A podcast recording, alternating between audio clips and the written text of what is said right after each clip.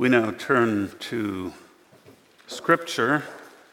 We will read Romans chapter 1, beginning at verse 18 to the end of the chapter.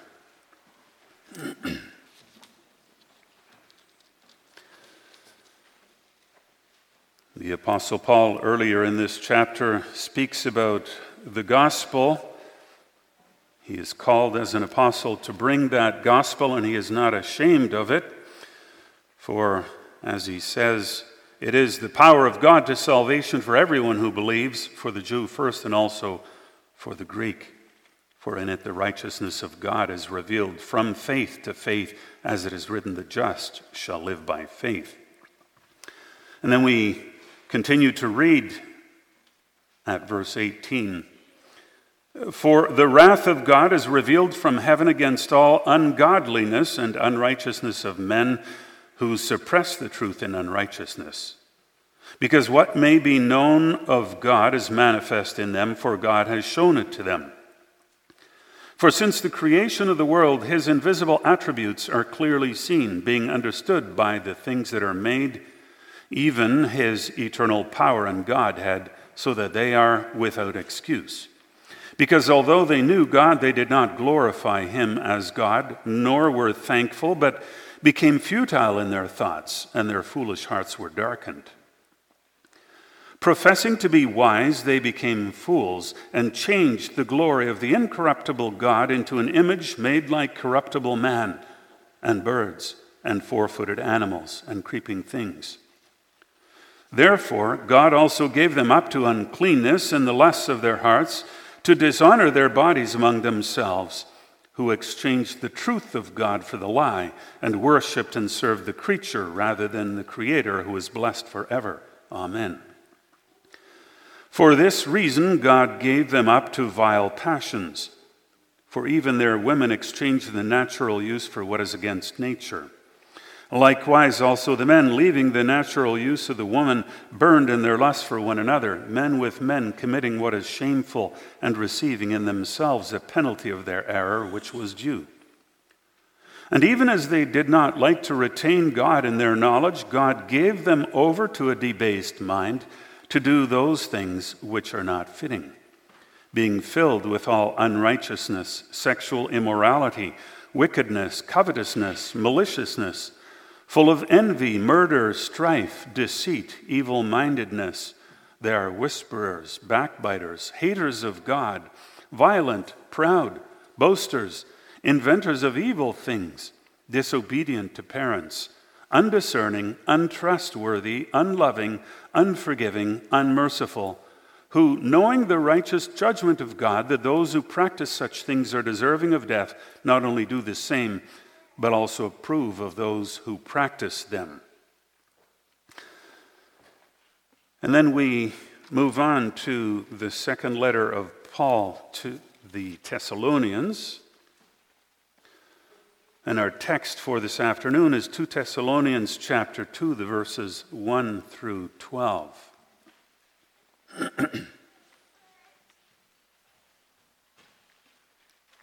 2 Thessalonians chapter 2, the verses 1 through 12. You can find that on page 1360 of your Pew Bible. Now, brethren, concerning the coming of our Lord Jesus Christ and our gathering together to him, we ask you not to be too soon shaken in mind or troubled either by spirit or by word or by letter, as if from us, as though the day of Christ had come. Let no one deceive you by any means, for that day will not come unless the falling away comes first, and the man of sin is revealed, the son of perdition who opposes and exalts himself above all that is called God or that is worshiped, so that he sits as God in the temple of God, showing himself that he is God. Do you not remember that when I was still with you, I told you these things? And now you know what is restraining, that he may be revealed in his own time. For the mystery of lawlessness is already at work. Only he who now restrains will do so until he is taken out of the way. And then the lawless one will be revealed, whom the Lord will consume with the breath of his mouth and destroy with the brightness of his coming. The coming of the lawless one is according to the work of Satan, with all power, signs, and lying wonders, and with all unrighteous deception among those who perish, because they did not receive the love of the truth that they might be saved. And for this reason, God will send them strong delusion that they should believe the lie that they all may be condemned who did not believe the truth, but had pleasure in unrighteousness. So far, the reading of the text.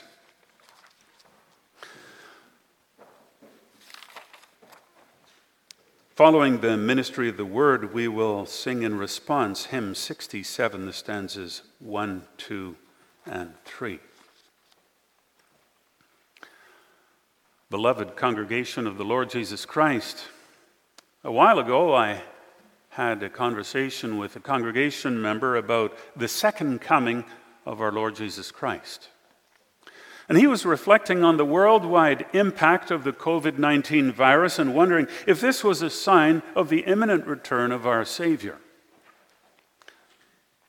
More recently, if you have followed the news, you will have taken note of the social unrest precipitated by the death of George Floyd in the United States under the knee of a, a police officer on May 25th. The Black Lives Matter movement has seized on this. They've been doing more than just calling for justice. They've been calling for a radical change of the social order. Open dialogue about the nature of problems in society and what kind of solutions may be best are not being fostered in a calm and collected way. Instead, honest discussion is being suppressed in favor of certain scripted viewpoints. In all the activism, we hear calls for a completely different kind of society, even one without police officers to uphold law and order. And what is going on? People are being manipulated. There's a lot of deception going on, and a lot of people willing to be deceived. It's getting harder and harder to trust the news media to give objective, unbiased information. Journalists have combined forces with agitators and activists. Video clips are edited to give a skewed picture of various events. Outrage is being cultivated and channeled in predetermined directions. And what should we think of this? Scripture should be our guide. It teaches us that alarming developments in the world are to be expected. When people read or hear the news, they sometimes wonder is, is everyone going crazy or, or what? And you hear politicians and news commentators making pronouncements that make you shake your head. What are they thinking? It may seem like millions of people are losing their minds. And take care that the same doesn't happen to you. It's easy to be sucked along in the currents running through society. And the only way to resist this consistently is to hold on to the unwavering standard of the Word of God. It teaches us about God Himself and about how to live as His children in this world. It teaches us to understand the basic flow of human history and the underlying divide between those who believe in God and those who choose not to. It teaches us also to look forward to the second coming of our Lord Jesus Christ in glory. That will signal the end of time as we know it and the renewal of God's creation. And so we come to the theme for this afternoon, and that is don't be deceived. The Lord Jesus Christ is coming. That's the theme. And don't expect me to list two or three points. Usually I do, but this time the theme is the important thing, the takeaway, as it were, uh, for the sermon. Don't be deceived. The Lord Jesus Christ is coming. And so let's reflect on that. The Apostle Paul is teaching us to discern what's going on in society and to step back and look at the bigger picture. The members of the church in Thessalonica had welcomed the good news about the Lord Jesus Christ as the Savior of sinners. And truly, that is good news, something that we also rejoice in. And they had embraced Paul's teaching repenting of their sins and learning to live as followers of Jesus Christ. And they understood their calling to love God and to show this by living to please Him, leading holy lives while looking forward to being with Jesus Christ forever. And Paul encourages them in his first letter by writing about how the news of their faith in God has become known to people far from their city. He uses this fact to remind them in 1 Thessalonians 1, the verses 9 to 10, about how they turned to God from idols to serve the living and true God and, and to wait for his Son from heaven, whom he raised from the dead, Jesus, who delivers us from the wrath to come. They now live as believers who have an eternal future with God. And Paul wants them to continue faithfully in their lives as believers and in their expectation of the return of our Lord Jesus Christ in his glory. Probably not long after writing that first letter, the apostle decides to write this congregation again. They need comfort and encouragement in the face of persecution. God will not forget what is happening. He sees the injustices that are being perpetrated against them. And the time will come, writes the apostle, when the Lord Jesus is revealed from heaven with his mighty angels in flaming fire. And he writes that those that when the Lord Jesus comes in his glory, that he will consume them with the breath of his mouth and destroy them with the brightness of his coming. Justice will be done. And meanwhile, those believers evidently also need further instruction concerning the second coming of Jesus Christ in his glory. As we can see in, in verse 2 of our text, there were people, certain members of the congregation, who claimed that uh, the day of Christ had come. And other church members who were gullible enough to believe that to believe that statement that the Lord had come, even though it conflicted with what Paul had previously taught the believers in Thessalonica. And so he wants to set the record straight. And the basic thrust of what he is saying in our text is that you shouldn't believe everything that you hear or read. Be discerning. Hang on to what you already know to be true. And remembering and reflecting on what you know to be true can help you to be discerning. Then you will not be, as the Apostle Paul puts it in verse 2, shaken in mind or troubled. Being shaken in mind refers to a severe disturbance in your thinking, as if you're being shaken back and forth like a reed in the wind, or, or because of an earthquake, and you're so disoriented that you don't know what to think. And being confused can result in a sense of alarm. And the apostle wants to prevent this in his readers, so he reassures them. They should pay no attention to any message, either by spirit or by word or by letter, as if from us, he writes, as though the day of Christ had come.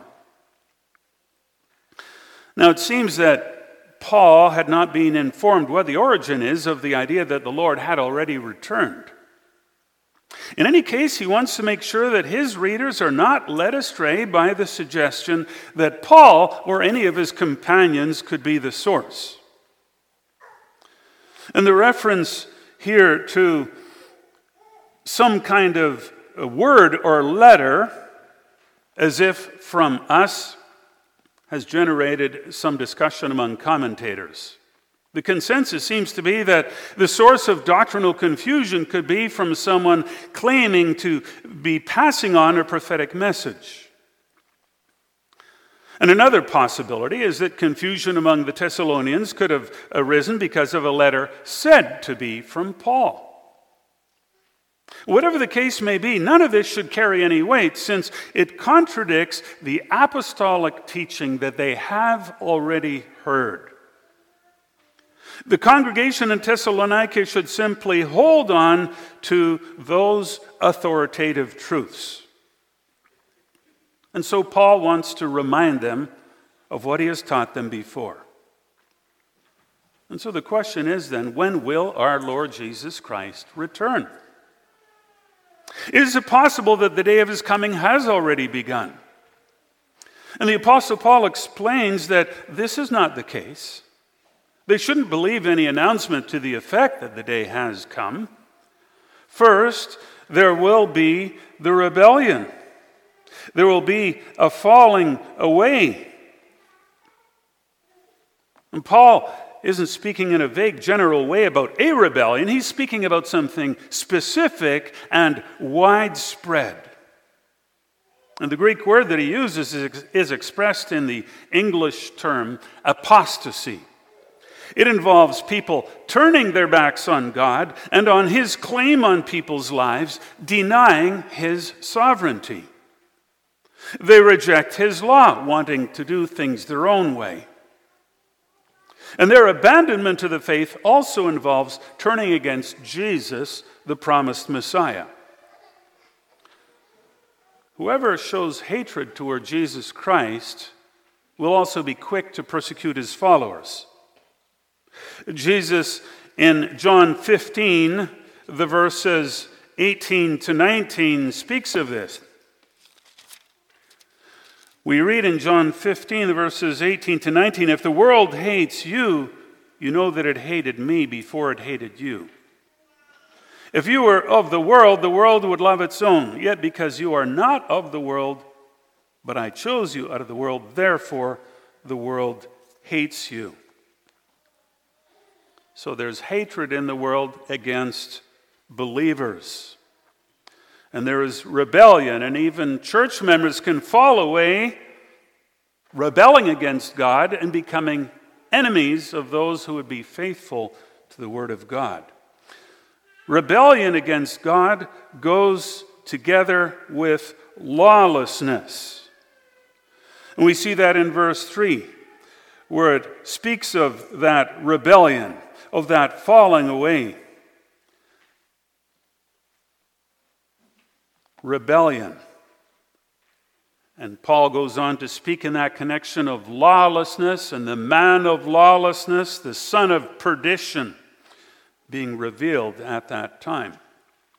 Now, throughout the centuries since the time of our text, antichrists have arisen, people who have targeted the church of Jesus Christ. The world will hate followers of Jesus Christ, but the worst enemies of the church can come from within the church. And it's not surprising, therefore, that people have tried to identify this man of lawlessness as being a religious or political leader who has become the enemy of the church. Especially at the time of the Reformation, people pointed to the Pope. He not only embodied false doctrine, but also took an active role in using the power of the state to persecute believers. and it's not hard to see how they could conclude this. Paul speaks in uh, verse 4 about this man of lawlessness as, as taking in a prominent position in the temple of God. And doesn't the Pope regard himself as the earthly head of the church? The question is, however, where, whether all the things that Paul says concerning this man of lawlessness can consistently be applied to the Pope. After all, the description given in verse 4 speaks of this person as one who opposes and exalts himself above all that is called God or that is worshiped, so that he sits as God in the temple of God, showing himself that he is God. This person will call people to turn away from whatever God or object they may worship to show absolute allegiance to himself. Paul is writing about the coming of the Antichrist. And his appearance on the stage of history will amount to a revelation of tremendous power throughout the world. And this will form a contrast to the expected revelation of Jesus Christ in his majesty. And so we see this man of lawlessness taking his seat in the temple of God. And what's, what's that all about?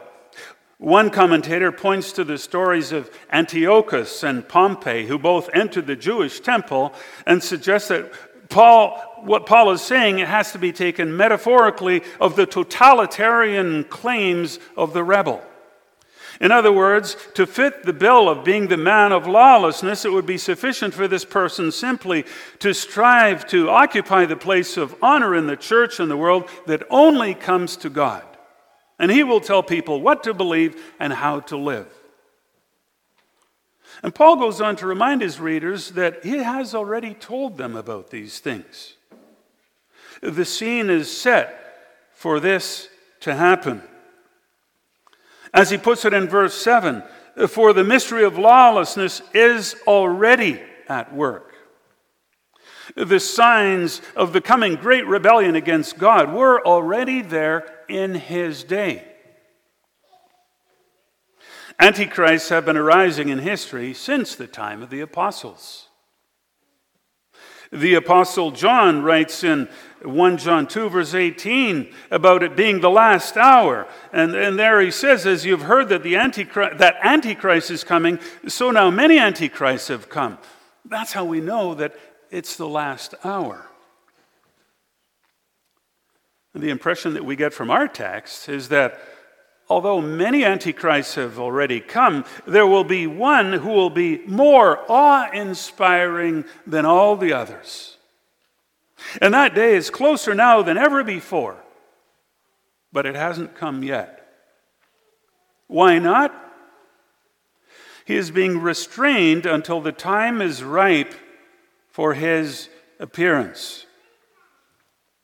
Now, what or who is restraining the Antichrist from appearing? Although ultimately God is in control, he makes use of instruments. And Paul makes it clear that he's not talking about God himself restraining this Antichrist. In verse 7, we read about he who now restrains will do so until he is taken out of the way. But the second he, which is written in capital letters here, that's an interpretation of the translators. It doesn't have to be capital He. God is not taking himself out of the way.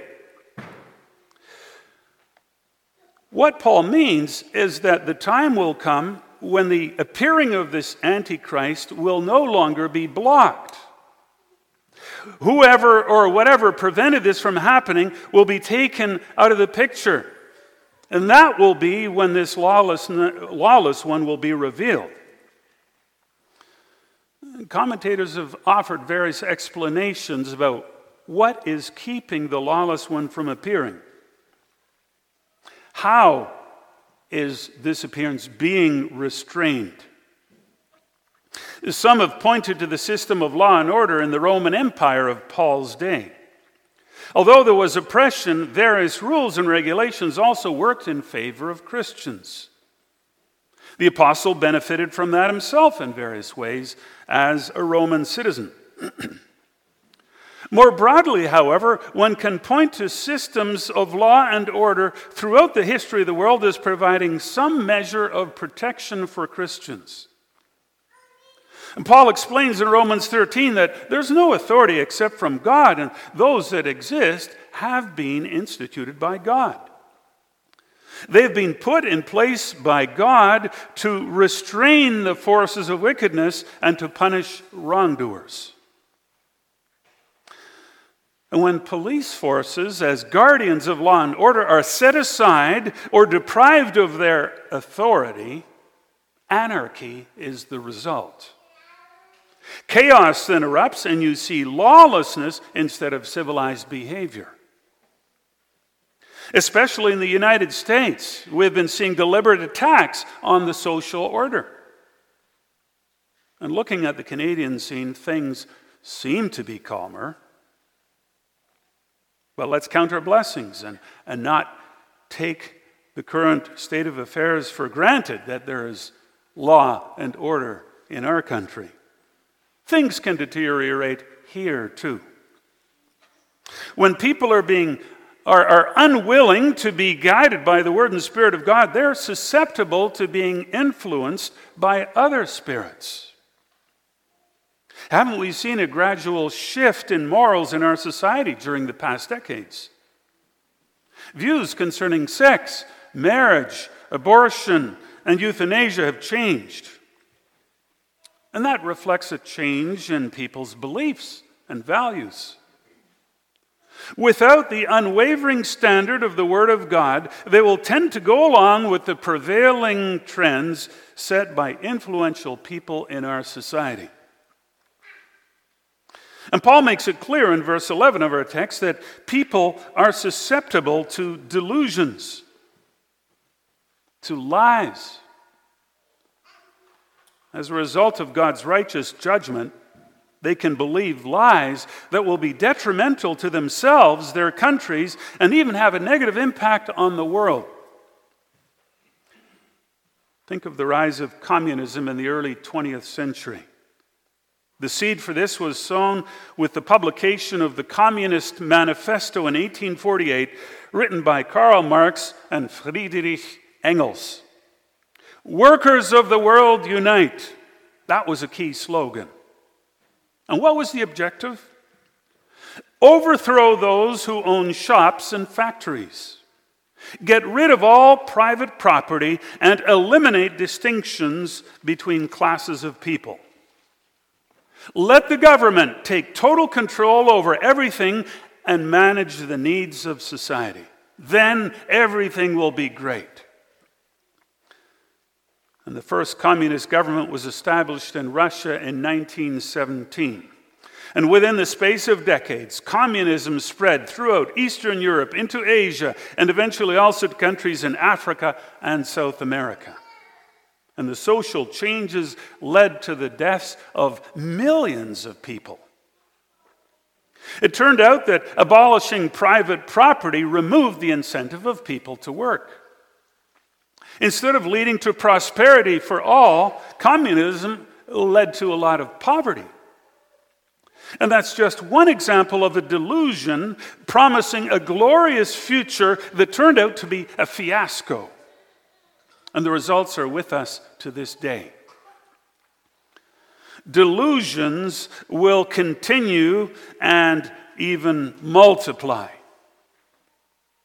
In verses 9 to 10 of our text, the Apostle Paul explains that the coming of the lawless one is according to the work of Satan, with all powers, signs, and lying and wonders, and with all unrighteous deception among those who perish because they did not receive the love of the truth that they might be saved. Things will eventually come to a climax and this coming Antichrist will be amazing. People will be astounded by what they see. However, it will amount to fakery instead of being a demonstration of truly divine power. So just think about that. According to the work of Satan, with all power, signs, and lying wonders. Satan is a master of imitation. He can make people think that they're being confronted with something that's truly from God, but it isn't. Don't be impressed or intimidated by what appears to be of divine origin if it is linked with ungodly behavior. Any form of lawlessness is of the devil. And when the lawless one appears, many will be deceived. How will this be possible? It will be their own fault. Realize what Paul writes in verse 10 that they will believe what is false. Why? Because they did not receive the love of the truth that they might be saved. The only ones who will be fooled will be those who want to be fooled.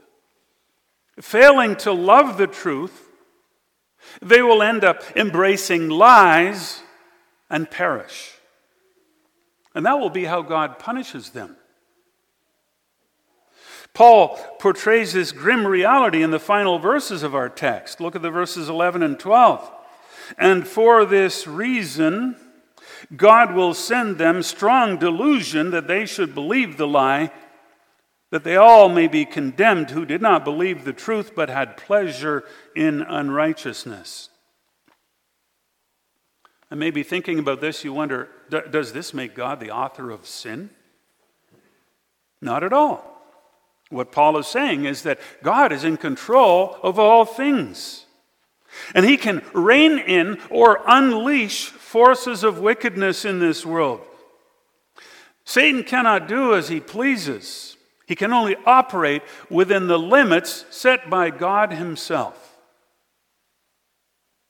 And nevertheless, Satan and all those who follow him will be held responsible for what they do. They are not puppets. And we can find an illustration of what Paul is getting at by turning back to Romans chapter 1. What do we read there? We read in verse 18, Romans 1, verse 18, about the wrath of God being revealed from heaven against all ungodliness and righteousness of men who suppress the truth in unrighteousness. And the apostle writes further that in verse 20, uh, that God's invisible attributes are clearly seen, uh, being understood even from the things that are made, even his eternal power and Godhead, so that they are without excuse. The Bible tells us that God is the creator of the world. He is the creator of heaven and earth. So many things and so many living beings in the world testify to his intelligence and creativity. And nevertheless, people in Paul's day, as well as now, have chosen to reject this. They persistently refuse to honor God or give thanks to Him. Millions of people have embraced the teachings of Charles Darwin and believe the theory of evolution. And the impact of this theory in scientific circles has even led many Christians to conclude that we need to reinterpret the teachings of Scripture to accommodate the idea of theistic evolution, meaning that somehow God has used evolution to create the world that we see around us. And what happens when people decide to reject what God has revealed concerning Himself and His work in this world? Their thinking becomes futile and their hearts are darkened. The apostle writes about people claiming to be wise who become fools and who end up worshiping things of this creation instead of God Himself. The Bible teaches us that God created distinct human beings, male and female. And science confirms that there are genetic differences between males and females. And nevertheless, discussions during the past years about distinctions between sex and gender and gender identity and gender fluidity have led to a lot of confusion. We don't need to deny that since the fall into sin, genetic abnormalities can occur. However, it is a delusion to conclude on the basis of abnormalities that biological distinctions have become meaningless. What is going on is that people are trying to justify the further corruption of their thinking. Those who refuse to acknowledge God face the real possibility of being condemned by Him to follow the desires of their own hearts. And since they don't want to be accountable to Him, He reserves the right to give them up to dishonorable passions. The apostle speaks about that to vile passions. You see that reference in Romans 1, verse 26. And the outcome is what? The outcome is sexual depravity and other kinds of wicked behavior. And that same pattern is clear at the end of our text, which links not believing the truth with having pleasure in unrighteousness. 2 Thessalonians 2, verse 12. Having pleasure in unrighteousness. And doesn't this make you think of the world around us today? Things seem to be going from bad to worse. And when you think about the revelation, the coming revelation of the man of lawlessness, you might be scared. And nevertheless, the point of our passage is that we need to be discerning, we need to see what's going on, and at the same time, we need to be of good courage. There's good news in what the apostle is telling us.